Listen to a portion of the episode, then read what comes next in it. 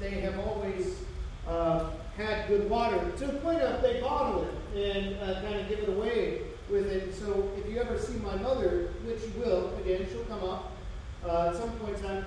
She has her own Hamilton City water that she carries around uh, with her, with that, and that's a beautiful thing. We know clean water is a is, is a rarity in lots of the world.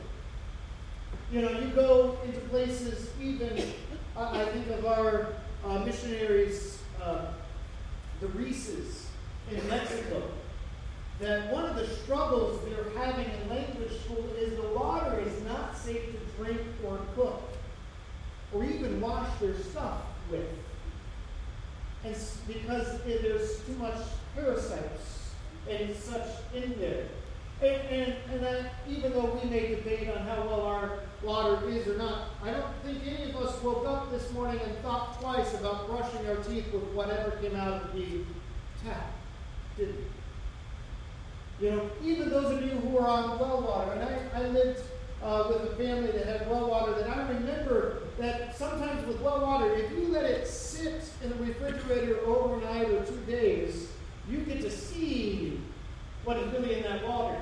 But none of us in that house questions whether or not that water was safe to brush our teeth, to drink, or the like. We only think about it, and we normally think about it as an inconvenience when we get that note typed to our door or elsewhere that says, hey, you need to boil your water. But the pressure in the line wasn't there. Or those of you with wells, hopefully not humans, you got a new one. You know, if the water, if the rainwater gets too high and goes into your well, that's not a good thing with it. Why? Important. Necessary. Yet we sometimes forget that water isn't just, uh, you know, a good source of life. It is an analogy for many things in life. James reminds us of this question to some extent can, can a salt spring produce fresh water? And the answer is, is no, right? I have two glasses of water here. I, and you all saw me, right? Poured straight from here. So I've not done anything to these glasses prior to pouring the water in. Daniel, you would probably drink from both of those, would you not? Yeah? You know? Well, James has something else to say about the water we have, about training our tongue. He will go on to say in our passage this morning, Who is wise among you? Who has understanding among you? Let them show it by their good life, their way of life, by deeds done in humility that comes from wisdom we have this idea in, in the book of James that, that if we that we will produce something. Jesus says it this way every good tree bears good fruit, but a bad tree bears bad fruit. The tricky thing with water is, is uh, Daniel, if you did not see me pour it, you may, if you were in other parts of the world, you may wonder what's in there. But it looks fine, doesn't it? I mean, it doesn't look great. I mean, what, what would you do if I poured a little of my coffee in it? Probably wouldn't drink it. Probably wouldn't. Why? Coffee is just water. But coffee is disgusting. Coffee is disgusting. Oh, you have no wisdom, my son. No wisdom whatsoever. Can you imagine a week without me coffee in the house? It would turn crazy. It would turn crazier, wouldn't it? Coffee is really just water that has been filtered over beans. You know, good beans with it. So Daniel, which, which one? Do you want this one or this one? I. Pick. You gotta pick. I'll pick the one you're pointing. The one I'm pointing at. Okay, good. All right. All right. Now, uh, Josiah, real quick, go in my office and grab a spoon or something. I don't care what it looks like. There's one on my desk. What did I pour in there, Daniel? Salt. Salt. You can kind of see there's something on the bottom, but other than that, it looks very much the same. Now, uh, well, I'm not going to go get up the side. I got to take here. This will work. If I stir it up enough, because he's going to come back in here and go, I can't find it, Dad. Uh, I can I can guarantee that's going to be the case. Uh, all right. So we've stirred it up some. You can see it's a little bit cloudy, but we're going to give it some time. Oh, you did find it. Good. Honest, Josiah, will, will you forgive me? Because I didn't uh, believe you would find it. Because I wasn't sure. Granted, you got the spoon that has strawberries on it. We're going to see it from earlier this week. All right. Salty water. Now, Daniel, you want that one? No, Yes. Why not? because it has salt in it. Well, what's wrong with that? Salt is an important nutrient of life. Because it would not be good. It would not be good. We're getting the points of James. As he again pulls out, if you think you have wisdom, there's going to be two types of wisdom. There's going to be a wisdom that, that might look good.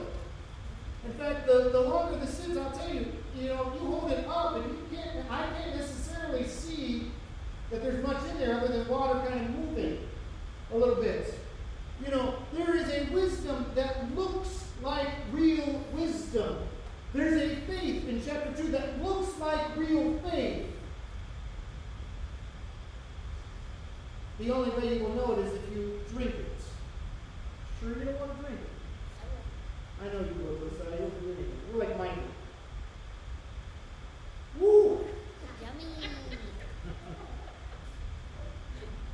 That one's much better. Salt water doesn't refresh. It may look the same. And he goes on to say that our, there is there is wisdom. There's two types of wisdom, but he's going to say we need to sow wisdom that it comes from above. We need to drink water that comes from the spring fed of life, not the bitter water of life. There's a story in the Old Testament. Nation of Israel were looking for water. And they weren't sure whether the spring was good or not until they tasted it and the, the waters were bitter. And so they called the place the place of bitter water with it. And that became, to some extent, an analogy of their walk with the Lord. That sometimes they would have the pure waters of following God, and then sometimes they would choose the bitter water of life. And what James is saying, we have a choice on which water we offer the world. How cool would it be that, you know, John, eh, that, you know, I know you like to bike ride, don't you? And if you rode all the way from Circleville here this morning, you know, on your bike, that would be quite a journey. How many miles is that? About 90? Yeah, you would have had to start yesterday at least, right? You know. You did it last year all one night? One day. And if you got to your mom's and dad and they gave you a nice cold cup of salt water, Pastor Ken is already revolting over here. It wouldn't do much good, would it? In fact, you'd probably spit it out. Or because it's mom and dad, you would swallow it and then you'd go get your own water. It wouldn't help resolve what he's going. We see, we, we have this to our world. As believers in Christ, we carry around the water of Jesus. We carry Jesus with us. And it, it looks like any other water, but the question is, is what are we giving people? Are we giving them salt water? Are we giving them something that refreshes? You say, well, what's the difference? Let's turn back into the book of James. Because he makes it clear. There are two types of wisdom. But we need to have wisdom that comes from above. Our way of life should be marked by meekness or humbly accepting what wisdom is. Meekness is not a desirable trait. We live in a world of strength. And, and we must remember that in James's day, meekness wasn't something they desired then either. The idea of, of, of, superior knowledge, according to the Greeks and the Romans, you wanted to show your knowledge. You wanted to show your status, your might. Meekness is this idea of a gentleness, of a desire to learn. Meekness is an awareness of power and the use and the abuse thereof, the power. It is rightly thinking of themselves. It is no wonder that we see time and time again the way of life marked by a true believer was one of meekness, of humility, of not leaning in and saying, This is who I am, but instead, this is who Christ is. Because meekness reminds ourselves there is someone greater than ourselves. Are you known as gentle being? See, if you're a gentle being, I hope this is right, you, you offer a refreshing thought to the world around. Yet, many times we are not known as gentle beings. This week, one of my days, I uh, did what I, uh, you know, do quite often is I look on uh, social media to kind of see what is going on. And I, and I read these words by Tim Keller, pastor or previous pastor of New York City, who said these words that I think uh, was fitting for the uh, third chapter of James, but it is a reminder of ourselves. He says this We demonize the other side, and we demonize anyone who doesn't demonize them too. Get that? Both the strongly left and strongly right do this. Why, he asks. They had no vision for a society in which all Americans can coexist and live together in peace. The knives are out today, and they are sharp. See, we've gone to a point where it isn't just okay to be right anymore. Everyone else has to agree with my rightness, and if you don't denounce someone that I don't like, then you can't be for me either. I remember in my time of youth ministry, we had a word for this. Well, it was a phrase. It's called teenage girl drama.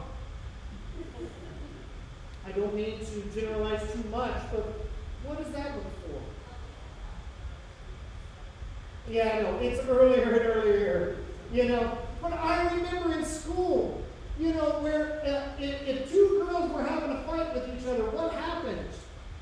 Well, one, it was all verbal in a lot of regards. Then each girl would recruit their own team of people who had to be upset with the other person. Why? Because they were upset with them. And so you got this clan over here versus this clan over here because they didn't like each other. And then what happened a lot of times is you give it, you know, about two hours, and they would reconcile, you know, because the issue was no longer the issue. You're laughing at me, Maya. Okay. When the two girls that started it, they're back together as best buds. They're BFFs for life now. Okay? Well, what happened is the people on the back end never knew it. And they're still fighting one another on things. That's what we, we have come to realize is what's happening in, in our world. And, and James is reminding us first and foremost if your way of life is going to be one marked by wisdom that comes from above, you're going to be meek and you're not going to get involved in some of that drama. And just because someone else says you need to be against this person, we may have to just sit back and go, I'll take that into consideration. And just ways. Because he goes on to say, but if you have what um, the NIV and others, they, they call it jealous bitterness.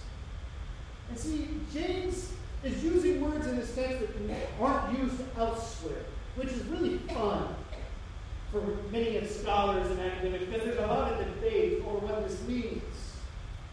We talked about bitterness of tongue last week. Well, here's what I think bitterness as zeal. some extent, we could, we could translate this word as if you have a zeal that is harsh, you better be careful. The thing with zeal, though, is, is that it can be based on truth. Sometimes being zealous is a good, positive thing. But I know this much. Zeal can be good, but I also know that I don't want to try to drink from a fire hose. Especially if Vance has the nozzle. You know, it'll start just fine. And then he'll have a little fun. Won't you, Vance? Just a little. And then he'll, he'll, he'll be able to correct whatever he blew off methods later, you know. But, but sometimes that's how zeal is. You can be zealous for the Lord, but it is like trying to share a cup of water while you're taking a fire hose and you're dumping it in. It isn't going to last in the cup. Both people end up frustrated and dry. Or, if you would permit, it's like adding a little bit more salt to it. You go, well, Jesus said we are to be the salt of the world. Absolutely. But I also know this a little bit of salt goes a long way. But see, when we have the zeal that reminds others of why they are not right, if we have a zeal that reminds them not of what we are for, but what we are against, it is like pouring salt into a cup of cold water and then saying, drink up. A harsh zeal does no one any good. Or secondly, when we focus too much on ourselves, when we see ourselves as too important, when it has to be our way or the highway, when we have to have a, an opinion about everything and we need our opinion to be registered on everything. It can become where we focus too much, and it is like pouring more salt into a glass of water, stirring it up so it looks like regular stuff, and then trying to offer it to someone who's thirsty.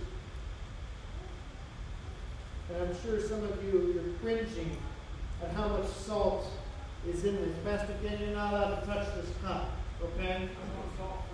Exactly. There, there's more salt in here than you need today, okay? And you better eat today. You know, there, there, there's some of that going on. Yet, is this not our world, and if we are not careful, see, James is writing not to tell the early church what is outside of them, but he's writing to the community of faith saying, Is there harsh zeal within you? Is there a selfish ambition in you as the church? And if so, be careful. Sometimes what this focusing on self may mean is thinking we, quote unquote, deserve something. I deserve this or that. I don't want to simplify it too much, but any abuse of power and any abuse to some extent probably can be traced back to the fact the person who was the perpetrator and felt they deserved something. They were not meek and humble and listened. Yet, look at the world around us. Do they not want us to get what we deserve? As long as it's good that, that we think we can get by with something, that if we're at a certain level of life, we can get away with things. And what James is saying, that may be the case there, but if you are God's people, that is not the way you are. Because he goes on to say very harsh words. Listen to these words this morning. He says this in verse 14 Don't boast or tell lies against the truth. This is not wisdom from above coming down, but it is earthly, unspiritual, and it is demonic. I wish I could say things differently, but there's no other way of saying it. And, and it goes back to chapter 2, where it says, Even the demons have a faith, and their faith produces at its end a zeal that is harsh, that is rough, and proclaims to know all of the truth and selfish ambition. That is the final thought. That's where it goes. It's like drinking. Can't believe it. You really can't tell. Can you, Daniel?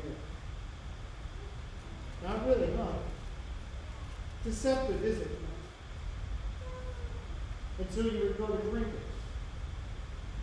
Now I gotta make sure I don't take these to my office, because what will happen this week is I'll drink up this one, you know, at some point in time, and then I'll have to get the carpet cleaner, so I'll take care of that, you know, clean up my mess.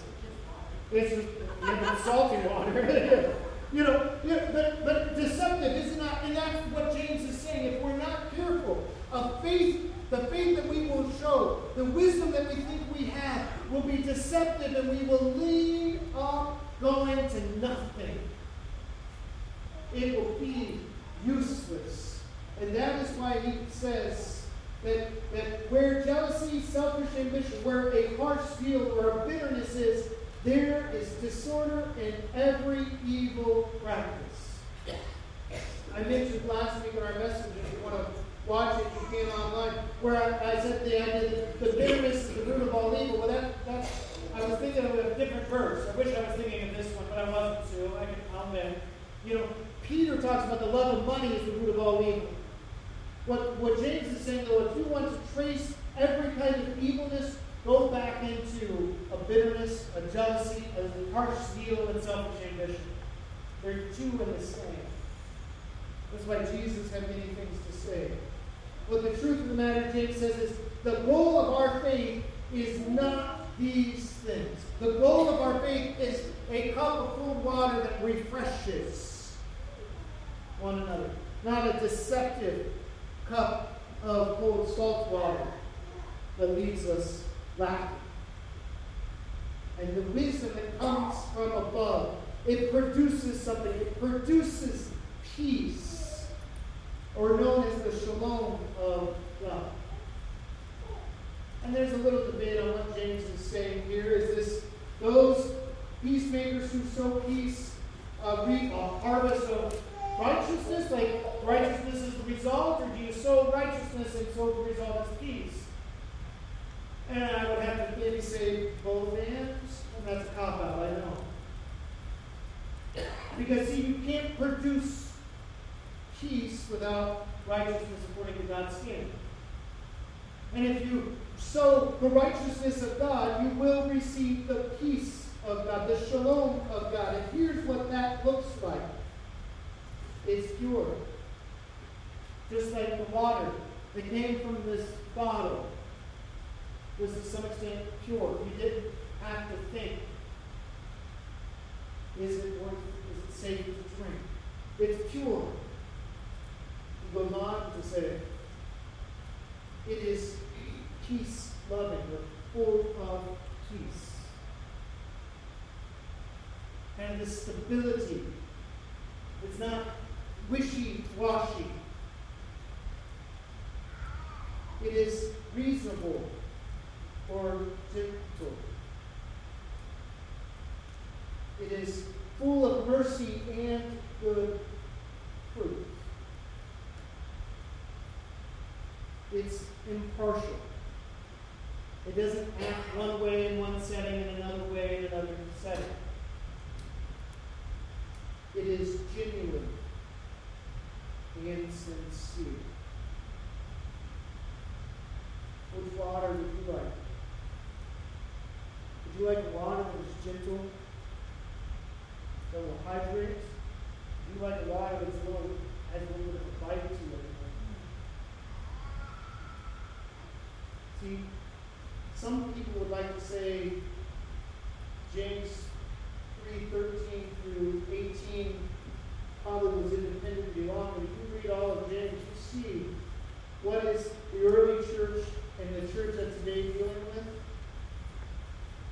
We're dealing with this idea that we will we will praise one person and we will demean and demonize another fellow believer because we disagree.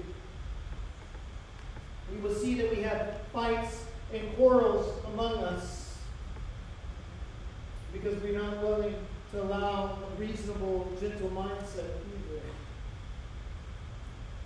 We have the truth and we are people of the truth. And we must always be the people of the truth, which means we will stand in, in, in opposition to some things in our world. We will call sin sin. But the issue here isn't just calling sin sin, it is within the body of believers saying, you don't have the right version of the truth that I have. My beliefs are the right way, a harshness. A criticism that every time you do it, it's like pouring salt back into a cup of water and trying to drink it. It's a criticalness. Do you know people that are, every time you say, you know, something, they will find a way to make it seem not, big a, not as big of a deal? You know, you may say, I, I broke my wrist this week, and someone will say, oh, I'm sorry, you know, there are other people who are worse off than you. Thanks. You may do nine things right, and they find the one thing you did wrong, and they let you know the one thing you did wrong. And you're like, Thanks. They don't let you know the nine. They pick the one thing. You know, uh, I shared last week I had a teacher that uh, marked me not necessarily for the good because, uh, you know, the, rest of that story goes, I was, you know, I was a good student, but there was one time I had an interim sent home. And that's when, like, interims, not everybody got one sent home. You know, some of you teachers understand, you know, and the parents had to sign it. So here we're sitting in class, and the teacher proclaims, Not everyone's getting an interim today, but only those of you who have not done well in class are going to get one. And this was, we were far enough up that everyone knew, we, we already had picked out who was going to get it. Because we knew, and they knew. And lo and behold, as she goes down the list, my name is called. What? And you can imagine my shameful walk to the front of the classroom to pick up with the people. And the look of everyone. You want to know what it was? I had a B in her class. And I was supposed to have an A in her class. Oh. Can, you, can I tell you something? I couldn't get out of fourth grade period. I couldn't. I couldn't get out of fourth grade cooking. I was so looking forward to fifth grade. In many ways. There was this sense of criticalness that permeates. And we live in a world that needs peace. There is a place for, for a, a, a, a truth to be proclaimed to say how you're living isn't the way of the Lord. But it cannot not, it can't be done harshly.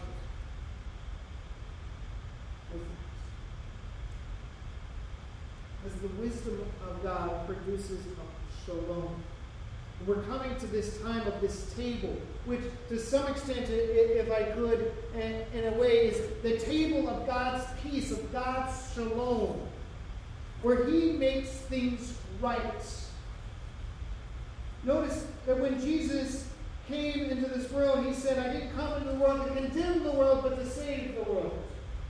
But by living and dying and rising again, there was an act of condemnation that took place. Because it proclaimed that his way is right. But he didn't. For the average person, he wasn't rough and tough. He was to a group of people. And those were the people of the religious establishment of the day. Where he said words like, you brood of vipers, you whitewashed tombs, you look nice on the outside, but on the inside you are dead. Where he said, you may look like a refreshing cup of water, but hidden in there is nothing but salt on salt upon salt rules the water, bitterness, envy, selfish ambition, and a harsh zeal. They were zealous for the Lord, but they weren't zealous in a way that produced good fruits of peace. And so you may go, well, what do I do about this? When we say the words of James chapter 1. Let perseverance finish its work so that you may be mature and complete, not lacking anything. And if any of you lacks wisdom, you should ask God, who gives generously to all without finding fault, and it will be given to you. But when you ask, you must be sincere and genuine, without hypocrisy. Because the one who doubts is like a wave from the sea, blown and tossed by the wind, unstable in all they do. Wisdom is from the taking. Wisdom is from above. Wisdom that will leave you going. That's what I'm reading today. And so we come to this place of worship, this time of worship, where we are reminded the wisdom of God was not the wisdom of the world. The wisdom of the world said Jesus was to come and throw off the Romans and defeat them by every military might possible. And Jesus says, I come to give up my life. That uh, whoever believes in me, even if they die, shall live. That's not the wisdom of this world. He who wants to, live, or to gain life must lose his life. If you want to be great among my people, he says, you must serve and do the task that no one else may be willing to take. Upside down wisdom. And that is a picture of what these elements represent. We are reminded that Jesus didn't take upon himself what he rightfully could have, but he loved until the end. He gave grace to all who asked for grace. He gave truth to all who needed to hear truth. But his way of life was one of meekness, of humility, of good fruit, full of mercy and grace. As those who are going to come to serve come down, let us pray.